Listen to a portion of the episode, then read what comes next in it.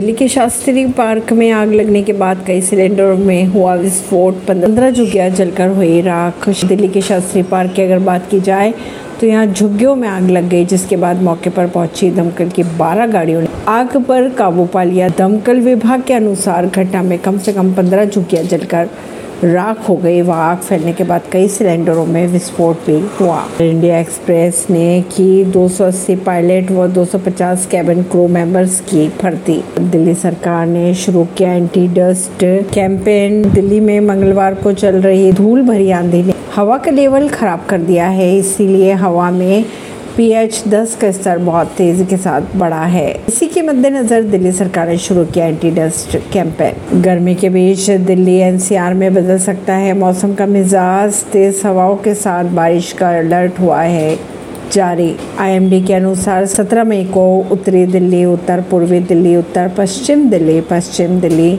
गाजियाबाद की अगर बात की जाए, मेरठ, हिसार समेत एनसीआर के कई इलाकों में बारिश होने की संभावनाएँ व्यक्त की गई है। ऐसे में दिल्ली एनसीआर के लोगों को आज भी भीषण गर्मी से राहत मिलती नज़र आ रही है। ऐसी ही खबरों को जानने के लिए जुड़े रहिए जनता से रिश्ता पॉडकास्ट से। परवीन सिंह नई दिल्ली से।